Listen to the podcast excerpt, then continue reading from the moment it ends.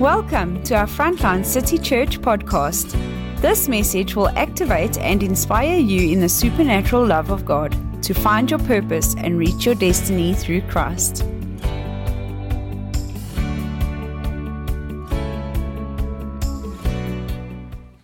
Sure, Jesus.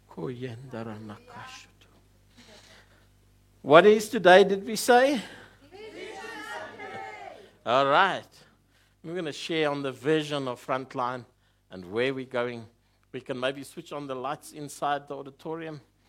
Yeah, so if people need to look up scriptures or so, just to make sure that I'm not just talking from Hannes 1, verse 1. There is a, Bi- a Bible um, book like Johannes, but that's not that I didn't write it, okay? So let me share some principles on the kingdom of God first. Because before we speak about what is Frontline's role within the kingdom, we need to understand the kingdom.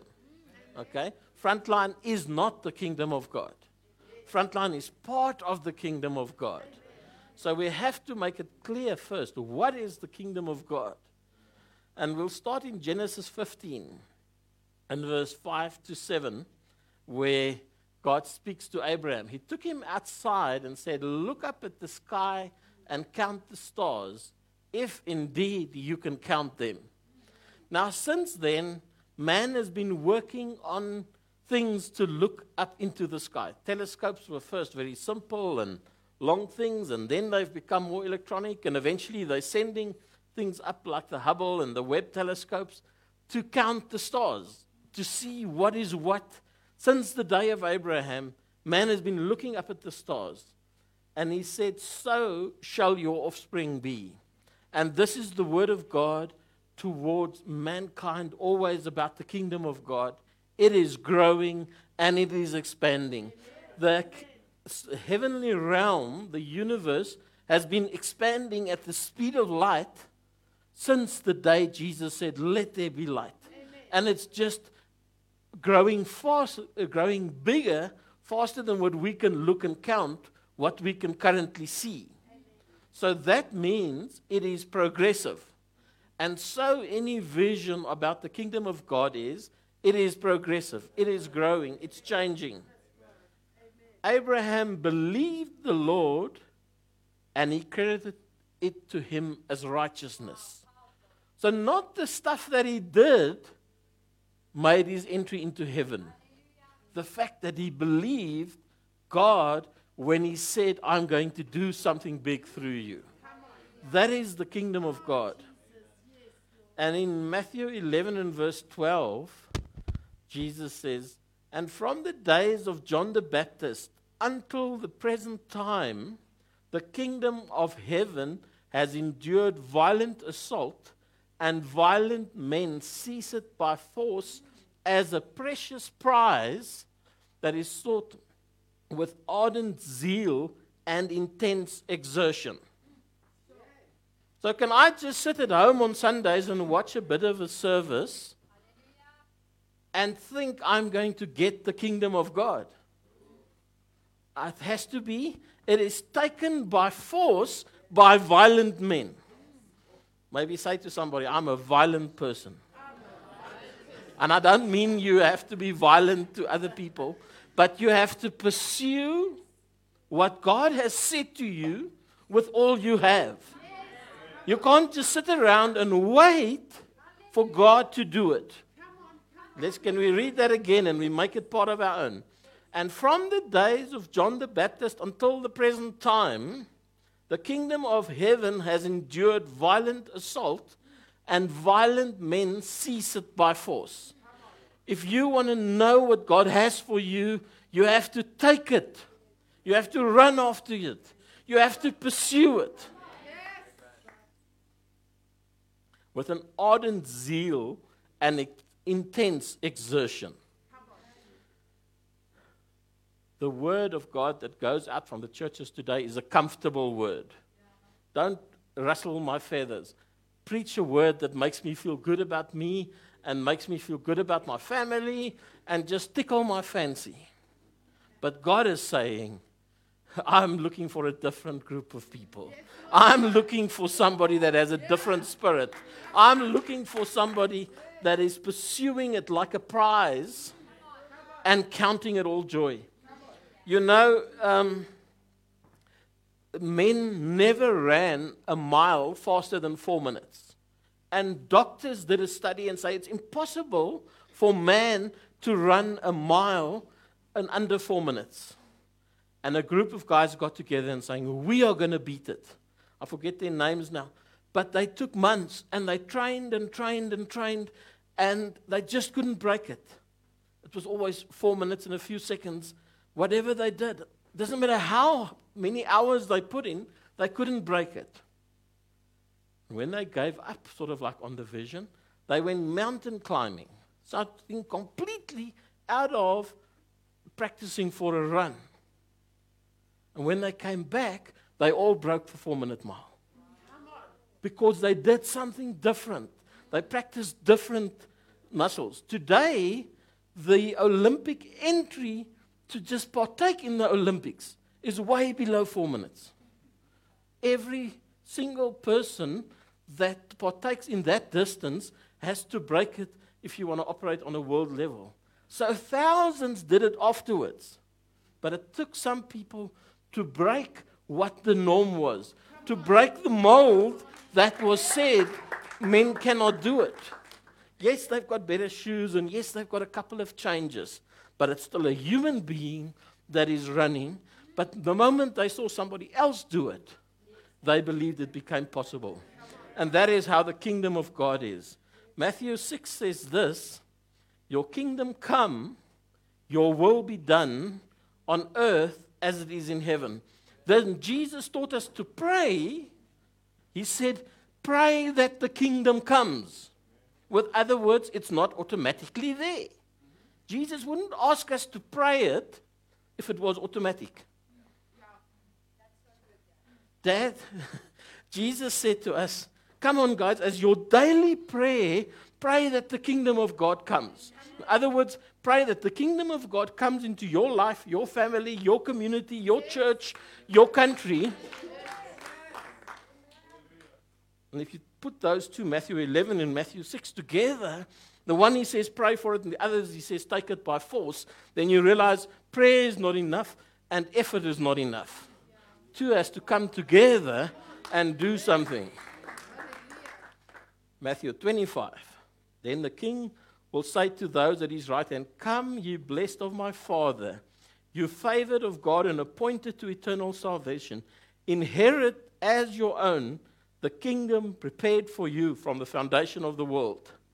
The kingdom where Jesus is Lord and everything works out and the will of God is the nature is destined for us from the beginning of the earth. From long before you were born, God allocated and favored us with that option. And the people sit at home and saying, Well, I'm not stepping out. I don't know if I can do it. I don't know if it's for me. I think it's for others. And Jesus says it's been predestined to you since the beginning, and the favor of God and appointed eternal salvation, inherit, receive, expect it. Colossians 1 and verse 13. So I'm just going through some scriptures on the kingdom so that we understand how the kingdom of God works. Now, this is an important scripture. Verse 13 of Colossians 1. The Father has delivered and drawn us to himself. Let's just stop there for a second. Oh, I pray this prayer a lot that God would draw. I can't do the drawing. I can do the inviting, I can do the preparation for a place, but I can't do the drawing. It is up to God. Um, the Father has delivered and drawn us to Himself out of the control and dominion of darkness. So, part of salvation is a setting free from the power of Satan. Part of stepping into the kingdom is a change, is a place where God breaks the chains. We sing about the chains being broken. And when you're stepping into the kingdom, something shifts. So God not only draws us, but He delivers us. Okay? He's delivered and drawn us to himself out of the control and dominion of darkness and has transferred us into the kingdom of the Son of his love. So you're operating in a new kingdom when you give your life to Christ. You can't stay the same. You're not subject to the same fleshly desires and fleshly stuff as you submit to Him. Now, why has it got so quiet? When we sing out here, send me, and the answer is yes, it includes that I'm willing to go through the process. It includes that I'm submitting myself to this drawing out of who I am into somebody I'm not.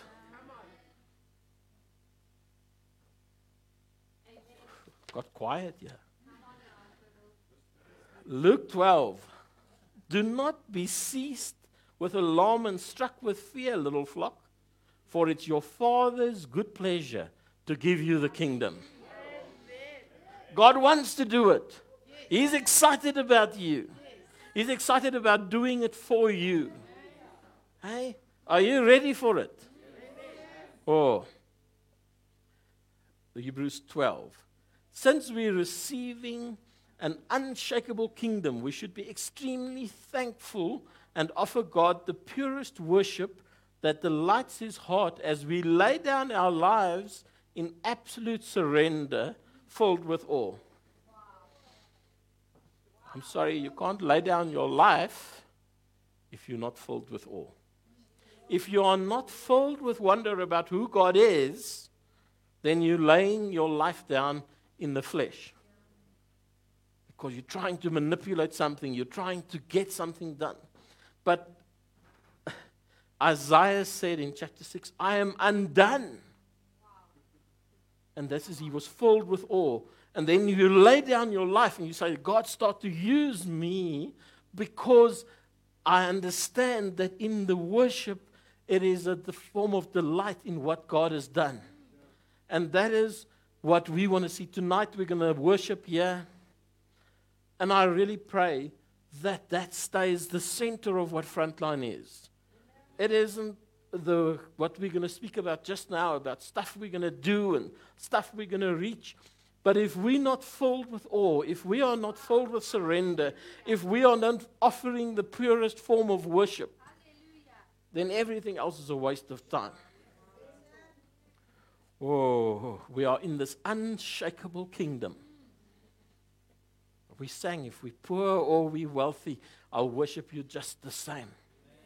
Unfortunately, a kingdom and current ministry has led to Christians that says, I'll serve God for what He's doing for me. And if He doesn't bless me, then I'm not serving Him. What ridiculous things it is. God has done so much just by His Son dying for you on the cross. Whatever else is happening is a bonus. He has already given you eternal life, and that is enough. If He doesn't heal me and He doesn't give me blessings and He makes me suffer on earth, it is okay because it's a short time of suffering and a long term of blessing. And nothing can shake that. We're not serving God for what He can do for us. Oh, 1 Corinthians 4 and verse 20, and then I'm finishing off this section of the sermon. For the kingdom of God is not just a lot of talk, it's living by God's power. For the kingdom of God is not just a lot of talk, it is living by God's power. And His power wants to operate in your life. His power wants to be functional in who you are. His power wants to take you from where you are into another place.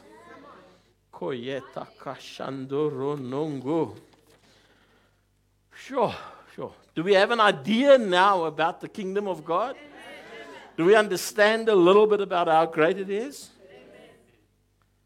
Imagine Abraham, who didn't have one child when God spoke to him. And he said, Look up at the sky. Look up, count the stars if you can. If he started counting then, he would still be counting today. He wouldn't have got an answer yet. that is what God's promise is to each of us. That I'm going to do something through you that is much greater and that's uncalculable. It's incalculable what God wants to do for you. But we discount ourselves. We say, I'm not worthy. I'm not good enough. I've messed up too much. But God is saying, I've taken your past and I've put it there. Your future is the kingdom of God. Your future is what I have for you. So now I want to bring it home a little bit and talk about the vision of Frontline. And I can't tell you that this was the most difficult sermon for me to prepare ever. I was prepared early in the week already with 99% of it, and that it is a thing that I have laid down before God again and again and again and say, God, if one little bit of this is not of you, then I don't want to speak it. But I'm going to share with you what I believe God has said to me at a time that I'm not at the highest point of my life, at a time when I'm going through some challenges. God speaks and He ignores how I'm feeling and He ignores what's happening in my life and He speaks something completely different. So, Frontline is an inclusive, growing church that touches the nations based on four pillars.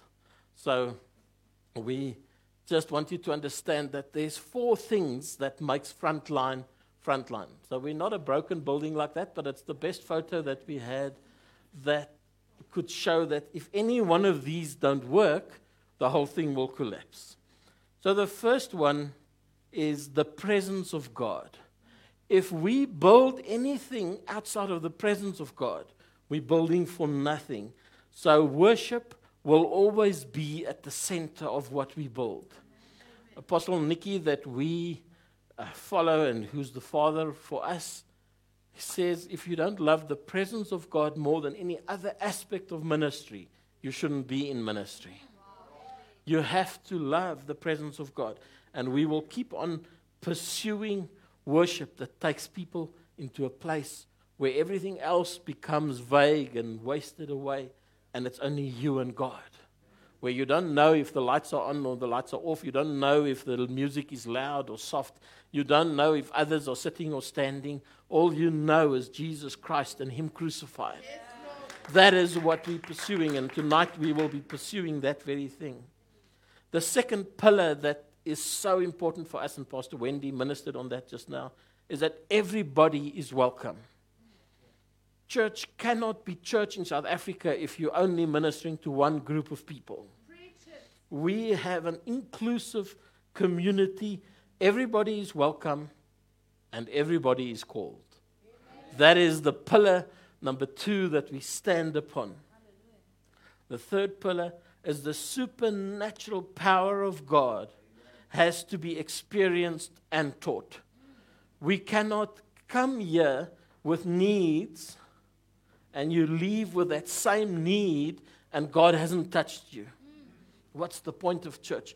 Then the kingdom of God is just a lot of words, there's no power in it. And I believe that church needs to show the power of God on a daily basis, on a Sunday basis. Every time you encounter God, you have to see his power. And that's why we do testimonies, because I want everybody to know that God wants to be involved in your life in a powerful way. And I believe, God, that we will see healings. We will see guys getting out of wheelchairs. We will see people that walk in like this walk out straight. We will see people walking here with cancer walk out free because the power of God is there. Wherever the kingdom of God is preached, the power of God must change people. Number four is kingdom living. And that includes two sections it includes a process to becoming holy and a process walking into victory. Some people just like focusing on the victory. Okay, all my problems are going to disappear and I'm going to be okay. But God lays his finger on something that you must deal with, and you ignore him and say, God, I want a new car. And God says, But what about this? And you say, No, but Lord, give me a new house. I believe God in the supernatural provision with all of my life, and I've bet my whole life upon that. But I also believe that kingdom living means that there's a continual development of you as a person and a continual change of who you are. Okay.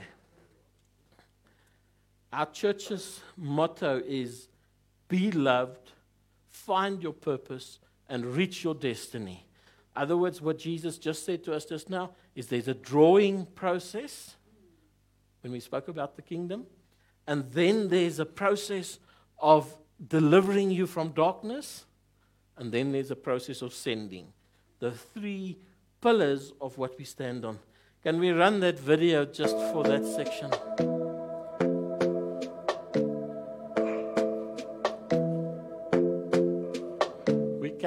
Be a church if we don't love.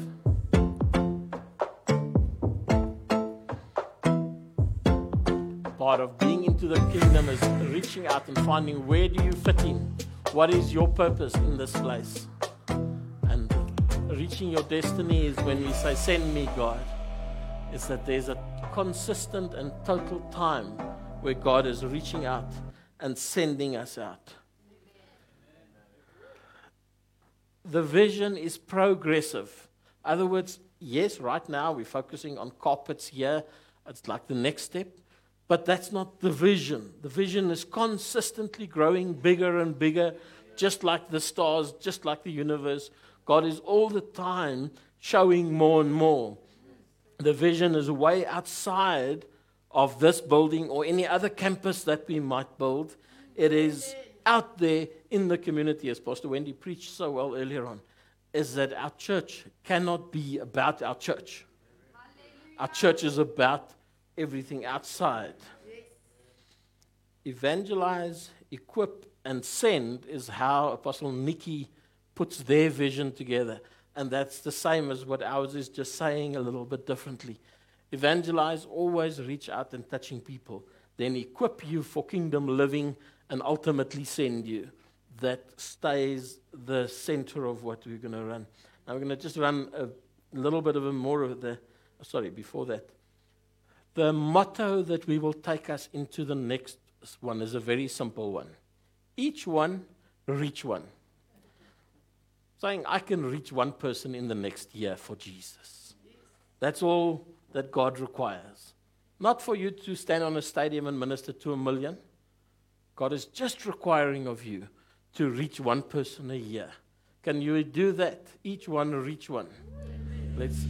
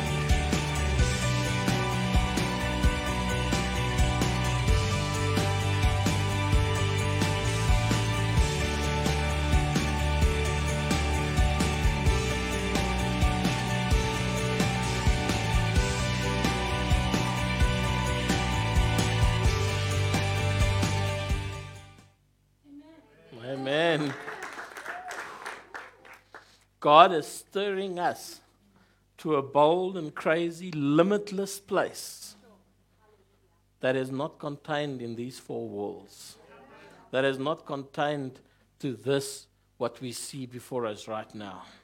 Everything in the kingdom of God expands, everything in the kingdom of God grows. a big God cannot be contained in a small vision. Okay, let's go to, for a little bit of detail. Our first vision is evangelism vision, is to continual growth. We're an oak tree that is growing itself, but we are also producing new trees. We're not just growing one big church. We're starting a forest. We are seeing God move in many places and many ways all over the place. In this week, a pastor contacted me in Malawi. He says, I've got 45 churches that relate to me, but nobody is caring for me. Nobody is fathering me. Nobody is seeing if I'm okay. Would you mind being my father? And I said, God, what qualifies me to be a father to somebody that has 45 churches? But if that's what you're calling me to do, I'll be there and I'll take it up and I'll start ministering to him and I'll make sure he's cared for because if that leader is okay, then the churches that he cares for is okay. Continual growth. We're an oak tree that is growing and producing trees. Daily and weekly services, home cells, coffee and prayer, but a continual process of outreach. Monthly worship evenings with the goal of getting closer to God bi monthly visiting speakers with specific anointings to fulfill the vision, events yearly and six monthly conferences and outreaches, big noise events, visible beyond the normal. Our first big conference will be in May next year. Then our current building reach will be finished, and we are going to have a massive conference on the 1st of May.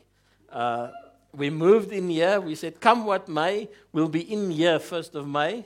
Now I say, come what may, we will have a conference on the 1st of May. And we will make a big noise event and make sure it affects our whole community. Okay? Pastoral vision is just caring for the sheep, according to John 21. God asked one question of John Do you love me? And if I go around the room and I ask you, Do you love Jesus? I don't think anybody would say no. If you do say no, I'll give you a chance to repent just now. Get ready. But God just went around and He asked one question. He said, Do you love me? And then He said, If you love me, care for my sheep, feed my sheep. It is imperative that our love turns into action. You cannot sit and say, I love Jesus and not care for anyone. Because if you throw one piece of the Bible out, you must throw everything of the Bible out. And God asked John, and he's asking that question of Frontline today Do you love me? And John got heart sore because God kept on asking the same question. Three times, Do you love me? Didn't you hear the first time that I'm answering? But he asked him three times so that it can get through his thick skull and through our skulls that his question of love for him always turned into love for his people.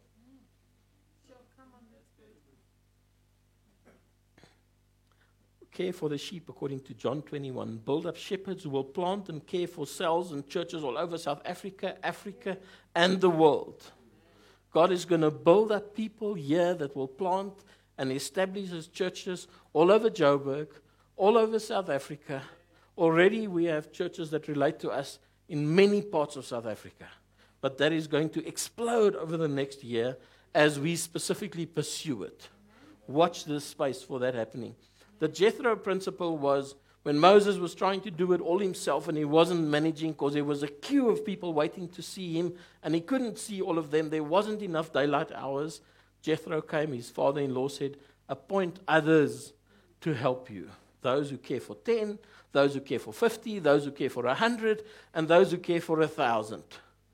And God is going to appoint in this place many that are going to care for the 10s and 50s and 100s and for the thousands. Raise up leaders, train up leaders, and challenge leaders. It doesn't help if I train you, but I don't get you to go out.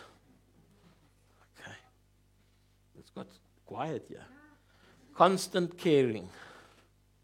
Frontline has to be a place that somehow gets to the hurting and the broken, and the challenged and the stretched, and those that don't have answers for life, and say to them, I'm here to introduce you to a God that can solve your problem.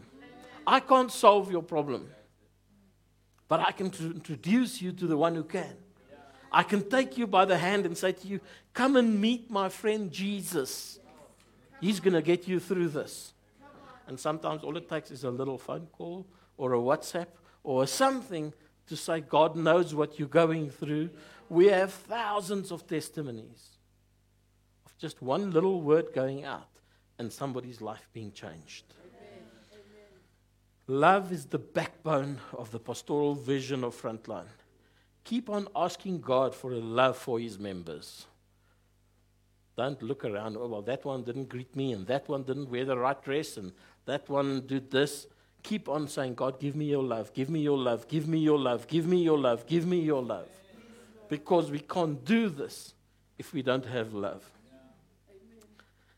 So, from the pastoral vision, I move on to the apostolic vision for this church. Father, the church of Frontline to create a safe place for people to grow in Christ while being cared for. We have to create a space where you can develop. If you've been in this church for two or three years and you haven't changed, I repent, come and tell me, and I'll, I'll work on it because I want to see you change. Father, the pastors and leaders in frontline to become world changers. Father, church leaders in South Africa to strengthen the church to reach into the forgotten communities, walking alongside and raising up the church in South Africa, helping establish new churches. Mom and I have been in ministry for a while. We can write a book on how not to do it. And because of that, we have the ability to walk into pastors that are struggling and lock arms with them and stand by them and encourage the pastors because pastors in this country is broken after COVID. This weekend, even a friend of mine closed the church. I wish I could have been there more for him. I wish I could have stood with him and seen him through this time. But God has called us to say, walk with the pastors of this world, stand by them, be them, be there for them. Tried to see him recently and it didn't work out. Maybe things would have been different if I somehow made more effort to make sure I saw him. Broken, messed up, because the church destroyed them. God is calling us and He's calling Frontline to release us to operate in that apostolic role and stand with pastors and lock arms with them and say, hey, you're going to get through this. It might be tough for a day or two. It might be difficult, but the word of God is still true in your life. God didn't bring you this far to let you go. Oh, my word. Sorry. These things are close to my heart.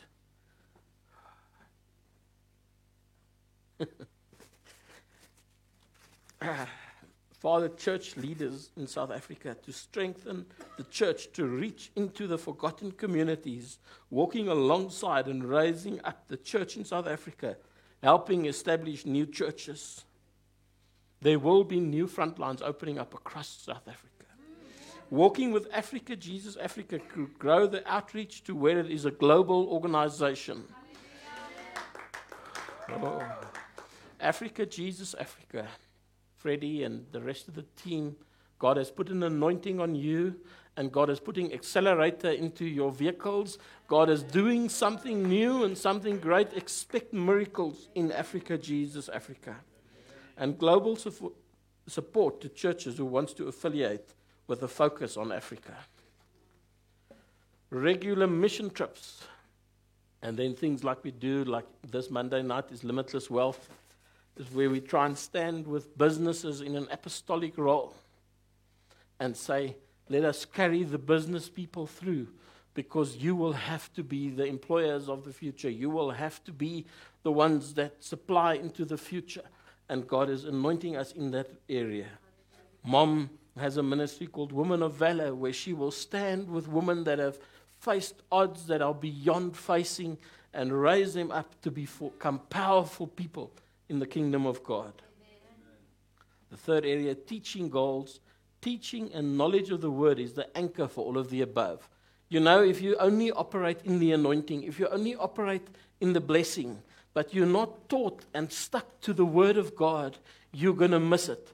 That's why our VIP journey is so critical for me that people keep on, not just do the first one or two, but keep on growing and growing and growing and become qualified to be sent. Teaching is an incredibly important part because so many Christians have become flaky because they're not teaching the Word of God. They're teaching some man doctrine and some stuff, and they're just focusing on the Holy Spirit. And it's wonderful what the Holy Spirit does. But you need to anchor it in the Word, otherwise, you're going to run yourself into trouble.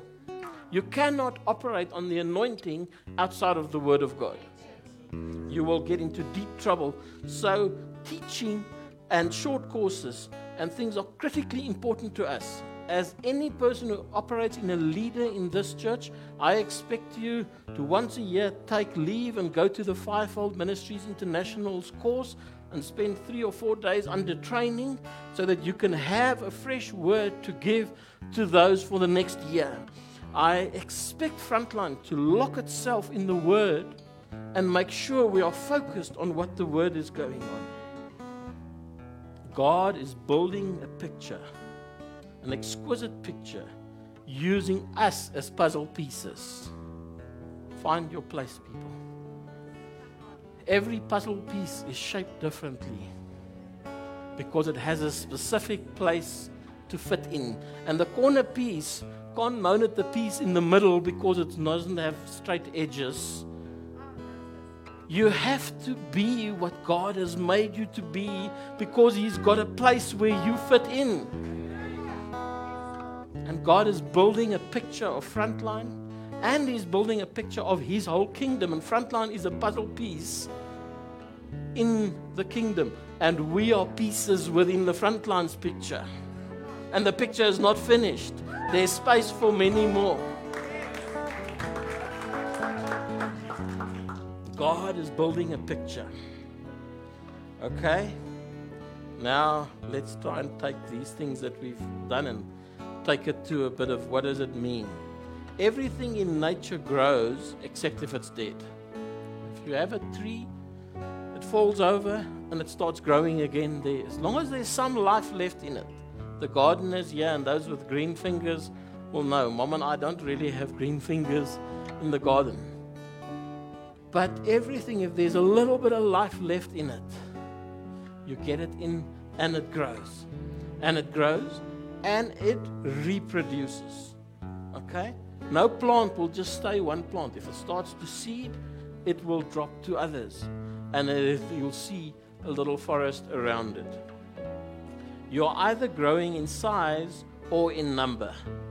We're not trying to build this one massive church we are trying to build many new churches.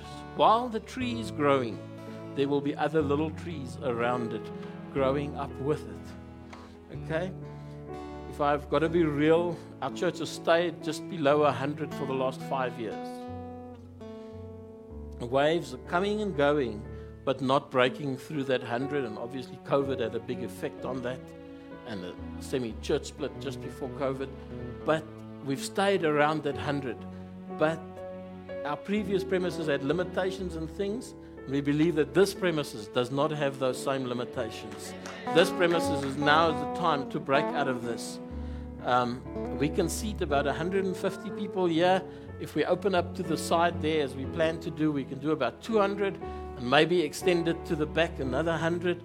But this building won't go much more than 200 to 250 in its current way.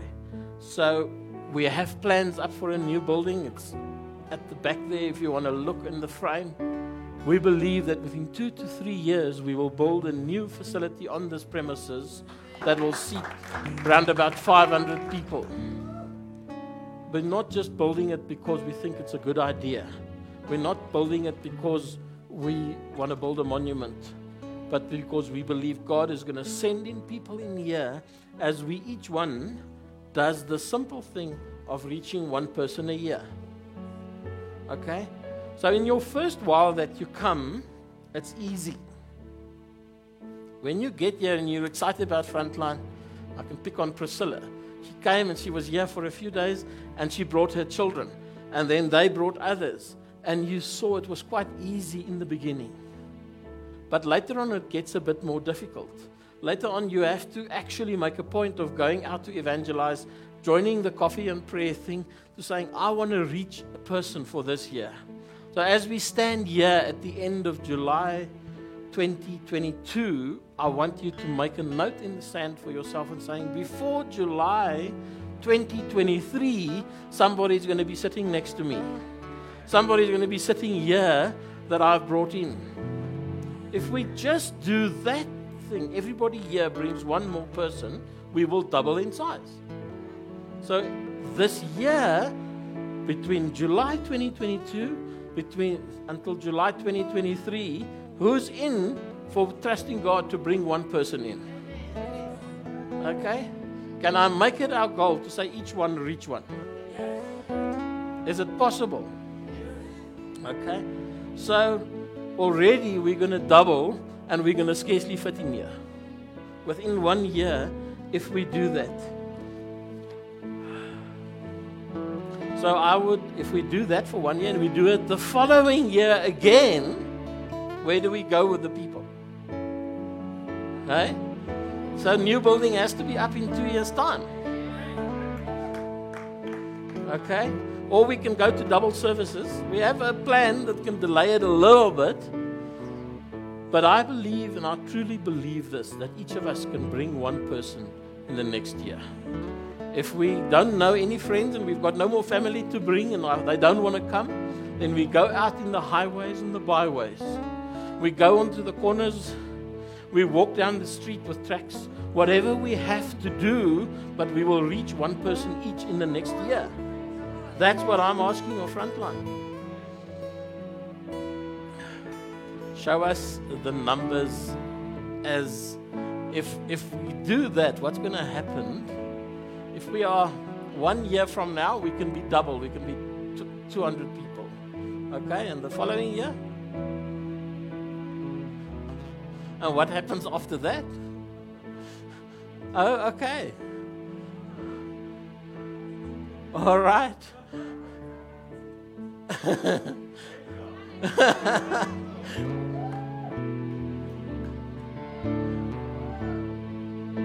And all it is is one person a year. Okay? 10 years from now, 100,000 people, if we can just stick to the rule of each one reach one per year. Let's forget about anything beyond 2025 for now because it scares, I think, most of us a little bit. But every year will be scary if your aim is to double in that year.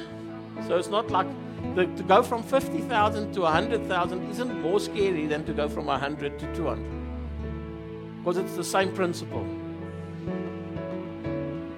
So if you want to save time, just bring 10 people this year, then you're done for 10 years. okay? What happens when God starts to work? He starts adding like people like this pastor that I never ministered to in Malawi, just say, here's 45 churches. And if that starts happening regularly, then the 100,000 isn't ridiculous. When the one guy brings a thousand people, then it's very possible. Sorry, I don't want us to focus on the 100,000. I just want us to understand that the kingdom of God is progressive. The kingdom of God never stays the same. The kingdom of God is always moving forward. Put us a photo up of what it looks like when a lot of people are together. Okay, that is 65,000 people, and you can only see a little bit of them now.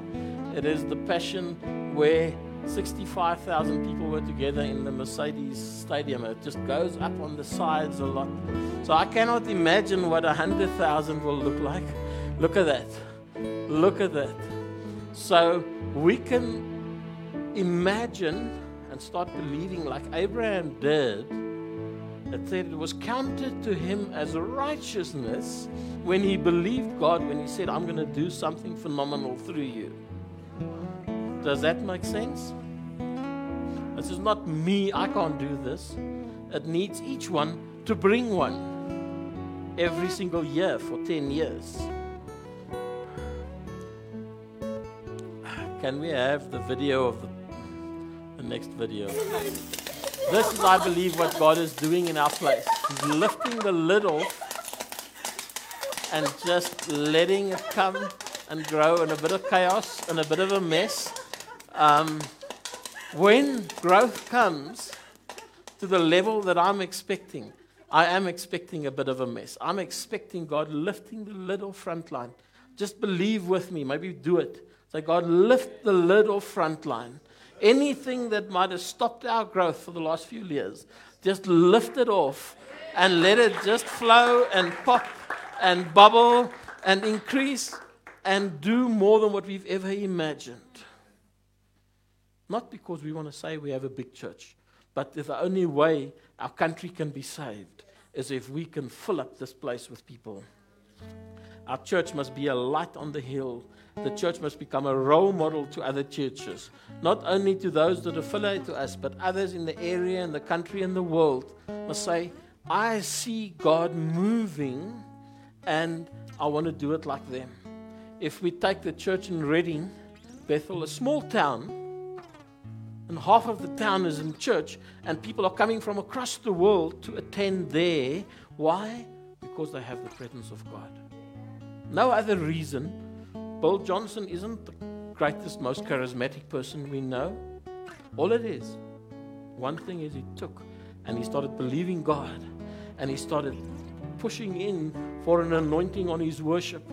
And it has affected millions across the world and set the standard for so many. And we are part of a movement with Apostle Nicky. If any of you watched some of him this week in Faith Week, that he carried such a heavy, what they call the kabod presence of God, the heaviness and the intricate things of God, and it's just changing a city. Pastor Andre built the dome in East London.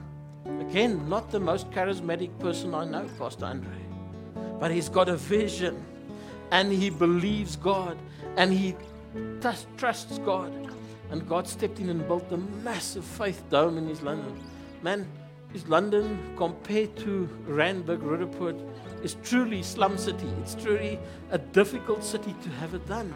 But God did it and did an incredible work because a man took the chance of believing God. And even though he was stuck for two years out of South Africa, the vision still grew in South Africa. The vision still grew.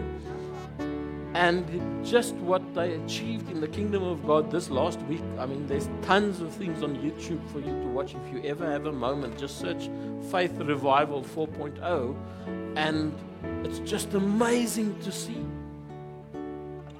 I think it's a 2,000 square meter place with a huge circular pulpit in the middle, a stage in the middle, and a stage on the side for the team. And the stage turns around slowly while you're busy preaching.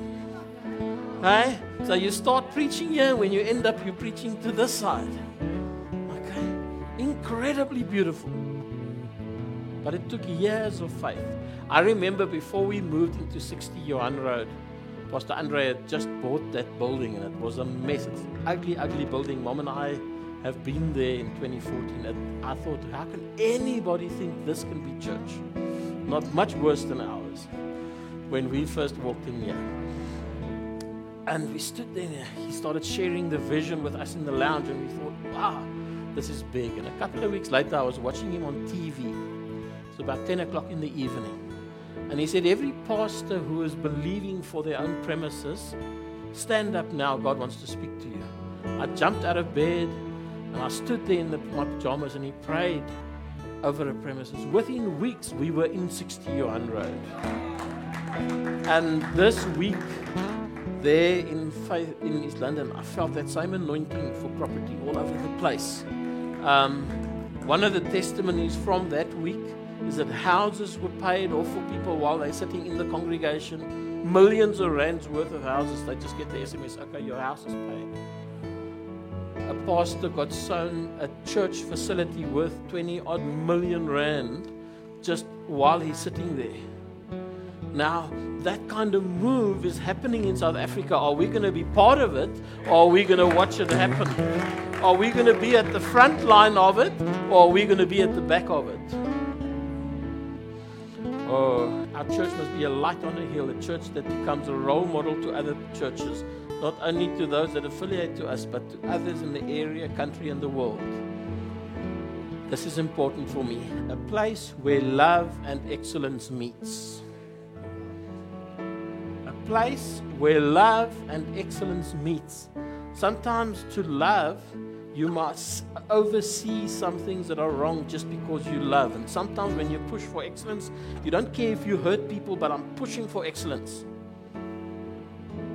We have to combine those two and saying we are a place where excellence and love meets so that everybody can experience everything that God has for them. It has to reflect our supernatural God. Young people must be nurtured and trained to change their generation. We have to hand over the baton. In 10 years' time, mom and I are 65, and by that time, we must have handed over the baton. everybody is called, and everybody must be sent. If you've said yes to Jesus, doesn't matter if you are a member of Frontline or not, but if you've said yes to Jesus, you are called to change this generation.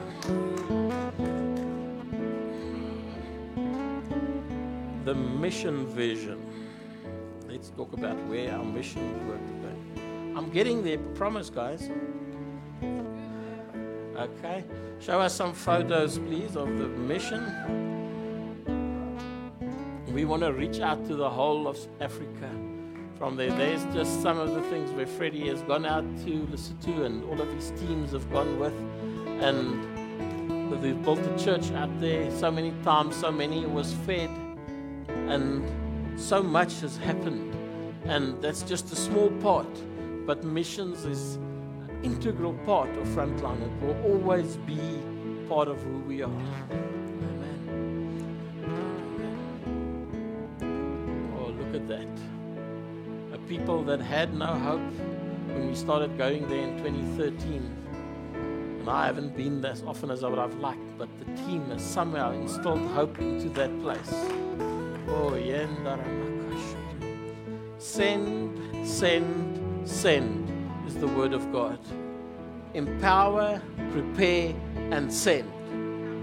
All over the world. Africa first, Asia, and then the rest of the world regular trips to strengthen churches.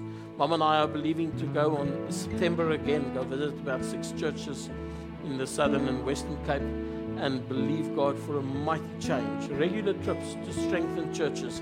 If we can strengthen the leaders, we will reach the multitudes. I might not be able to hug every person in the broken communities of our country, but I can get to the leaders and I can strengthen them. And God has given us an incredible love for the broken and forgotten communities. Petrusville, most of you won't even know where that is, a little town between the Northern Cape and the Free State. Mom and I drove in there February last year. And there was somebody standing behind a derelict bank. I think it might have been a standard bank, but it had no more roof on it there was nothing left of the town. And this young man followed us with his eyes as we drove in. And his eyes cried out, Help us, and hopelessness all in one look, without uttering a word, without begging, without knocking on the window. But everything inside of him said, Help us. We drove on and we were crying for an hour.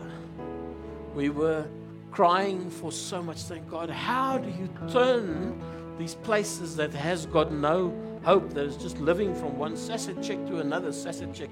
How do you turn that around? Is it even possible? Is it even possible? God says, with me, anything's possible. We're going to reach out to the commu- broken and, com- and forgotten communities. All of what I've shared today is based upon Matthew 28, where Jesus says, Go and make disciples. Jesus didn't say, Go and build a church. He said, Go and make disciples. And this is what it's all built on. And on John 21, as I've already shared, feed my sheep. Do you love me? Feed my sheep. That is the instruction. Now I want to share with you guys quite a personal journey. I was 17 years old when my dad passed away. Port Elizabeth and I'd been saved for about a year and a, a bit, a year and a half. And uh, I knew I was called, but I was still at school. And how do you go about? What do you do with a calling as a school child? What do, what do you do? You have a couple of meetings at school and prayer meetings and so on, but you don't quite know how to act on it. And my dad passed away, and it really hurt me and disappointed me, and I didn't quite know how things was going to work out for my future. And I know exactly where I sat, sat now. If you're ever in Port Elizabeth and you see the brick uh, shopping center, the Greenacres shopping center, that wasn't fully built yet. And I sat on part of that building site on a couple of bricks around about a fireplace where somebody, obviously, as they were building it, made fire there before. And I was just talking to God and saying, God, what are you doing? How is my life going to work out? What is going to happen? And God gave me this scripture Exodus 3. The Lord said, I've indeed seen the misery of my people in Egypt. I've heard them crying out because of their slave drivers, and I've concerned about their suffering. So I've come down to rescue them from the hand of the Egyptians and to bring them up out of the land into a good and spacious land, a land flowing with milk and honey, the home of the Canaanites, Hittites, Amorites, and so on. And now the cry of the Israelites have reached me, and I've seen the way the Egyptians are oppressing them. So now go. I am sending you to Pharaoh to bring my people, the Israelites, out of Egypt. And I said, God, what? What does it even mean? I didn't understand anything about being in bondage to addiction. I didn't understand anything about being bondage to generational curses. I didn't understand anything about this. I just said, God, I don't know. But Moses said to God, Who am I that I should go to Pharaoh and bring the Israelites out of Egypt? And this is the part that's very important now. And God said, I will be with you, and this will be the sign to you that it is I who have sent you. When you have brought the people out of Egypt, you will worship God on this mountain. And what I then saw in a vision as a young person is an actual functioning church where we are the pastors, where I am the pastor. I wasn't married then. And I thought, it can't be. It can't happen. It, I have no money to go study. I have nothing now that my dad's gone and everything's an uproar. And then I had to go to the army for some time, and the vision sort of like died, but it was written in my Bible. And God said to me that one day you will lead a church, and that day you will know that this vision is true. That this calling to lead people into freedom is true as that which I see now as a reality here in 2022, God showed me that in 1984. God showed me us serving and leading a church. And He said, The way you will know that you are called the way that Moses was called is when you are serving and worshiping me in this place. So tonight, when we get together in worship, and like we did just now, understand that it is prophetically God is doing something supernaturally and confirming His word. It's late, so I want to just wrap up quickly. The last principle that must separate Frontline and its affiliates is fathering. fathers carry a legacy. Shepherds cannot produce sheep. Shepherds can care for the sheep, but they cannot produce sheep. So, yes, we are pastors and we are shepherds, we care for. But when we step into the role of saying we are going to father you into the place of legacy, into the place of anointing, into the place of breakthrough, then we carry that inheritance.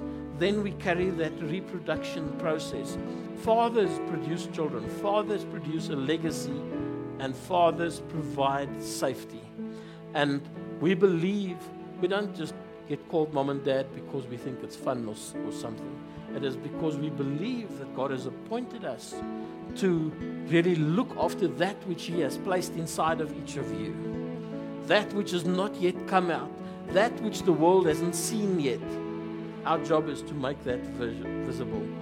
In 2 Timothy 2, verse 1, Paul says, Timothy, my dear son, and he wasn't his natural son, live your life empowered by God's free flowing grace, which is your true strength, found in the anointing of Jesus and your union with him.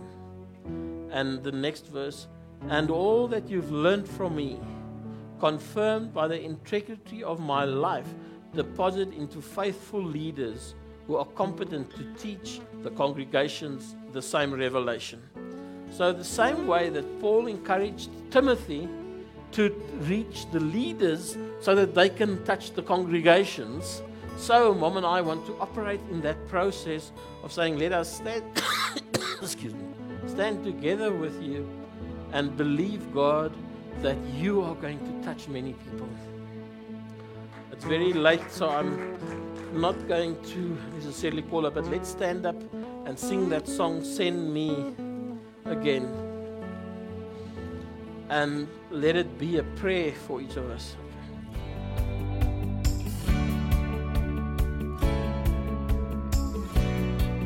We hope that you enjoyed today's message. Our services are streamed live on our Facebook page every Sunday morning at 9:30. For more information and resources, please go to our website www.frontlinecitychurch.co.za or look us up on Facebook, Instagram, and YouTube.